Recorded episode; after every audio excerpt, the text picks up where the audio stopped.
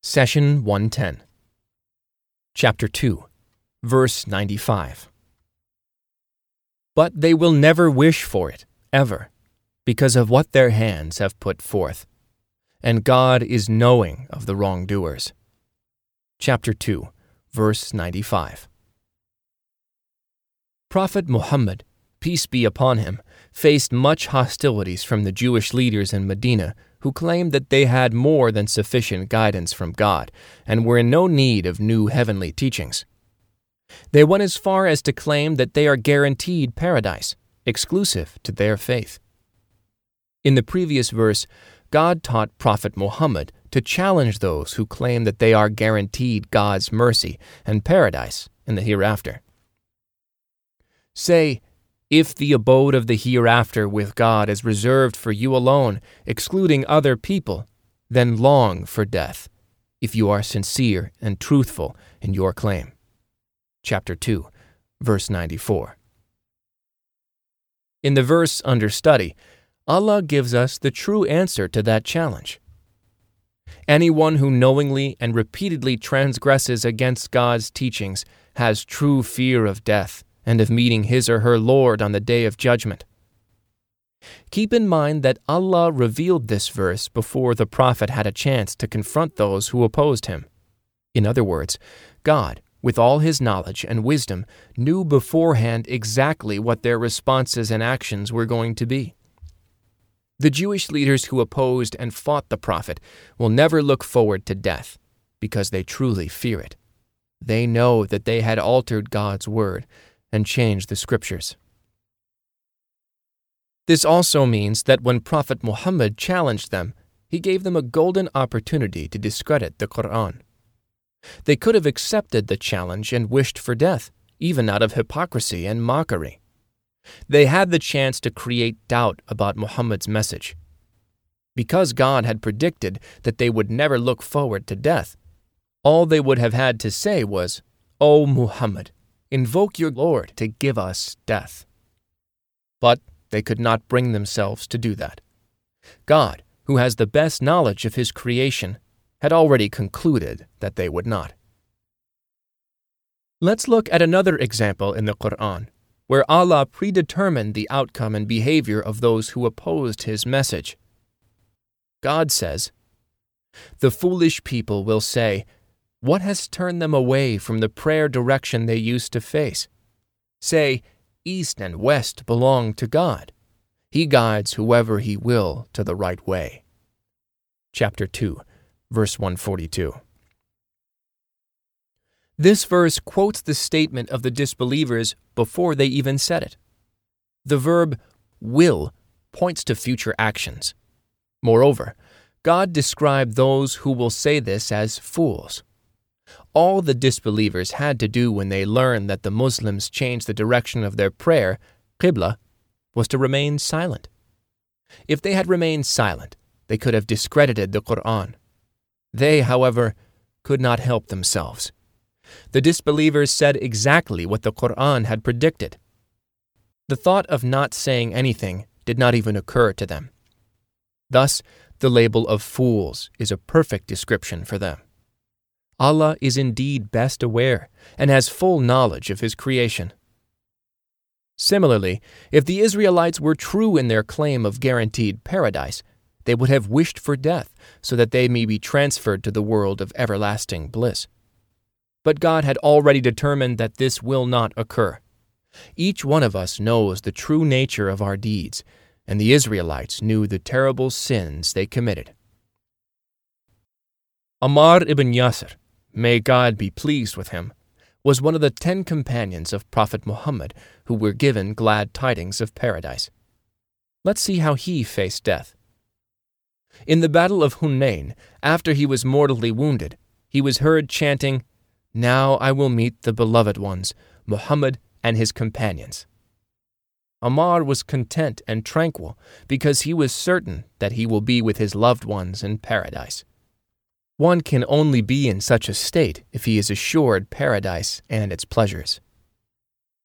In another example, in the Battle of Hunayn, Imam Ali, may God be pleased with him, was wearing a very light armor, which barely provided protection.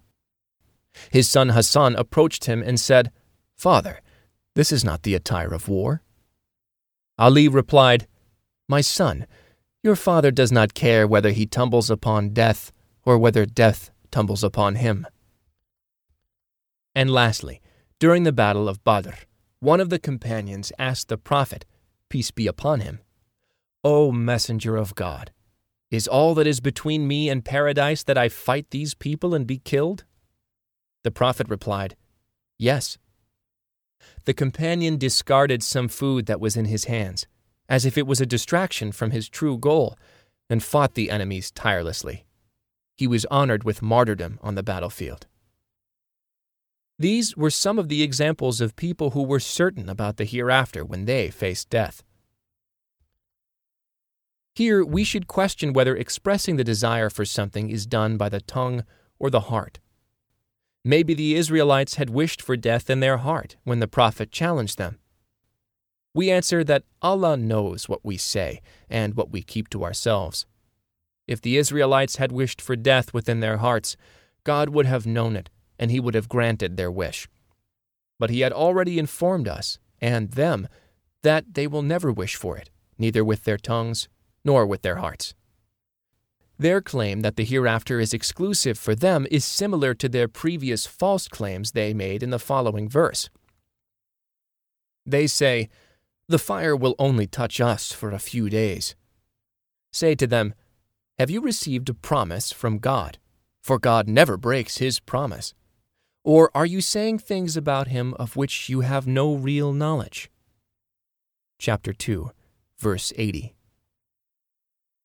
Why are they running away from the hereafter? God answers, because of what their hands have put forth. In other words, it is their own sins that truly frighten them from death. Contrast that to a person who had done righteous deeds and did not wrong people. He or she faces death in peace. Take the example of a situation such as a terminal illness with no hope of recovery, where a person becomes aware that he or she will die soon. Here, you often see the difference between the one who did pious deeds and the one who wasted his or her life. Each will face death according to his or her actions. More telling, however, is at the moment of death. As the soul is departing the body, God reveals to the dying person his or her destiny. God says, "Indeed, you were in heedlessness of this, and now we have removed you from your veil, so your sight today is sharp." Chapter 50, verse 22. The face of the righteous person will shine as the hope and joy of eternal pleasure comes near. He or she is received by the angels of mercy. At the moment of death, any chance of repentance is lost. So if a person is burdened by evil deeds or disbelief, he or she will be greeted by the angels of punishment and shown hellfire as the final destination. Thus, the dying person's face will show stress and misery. As for the one who lived life mindful of the Lord, he or she longs for the moment of their meeting. Here we should note an important point the Prophet warned us about. He, peace be upon him, said, "No one of you should wish for death or ask for it before it approaches him unless he is certain of his deeds." In other words, you should not wish for death out of fear of the future, nor out of despair of your current problems. Rather, you should try your best to be patient over what God has destined for you. When you despair, it is a sign that you cannot bring yourself to bear what God has chosen for you, and you want to rebel against His wisdom. In this situation, it is prohibited to ask for death. If, on the other hand, you have done good deeds, and you feel at peace with yourself, then you can look forward to meeting your Lord, as the following verse narrates about Prophet Joseph. "My Lord, you have given me authority.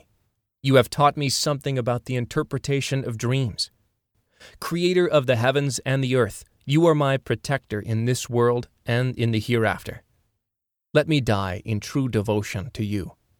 Join me with the righteous." Chapter 12, verse 101.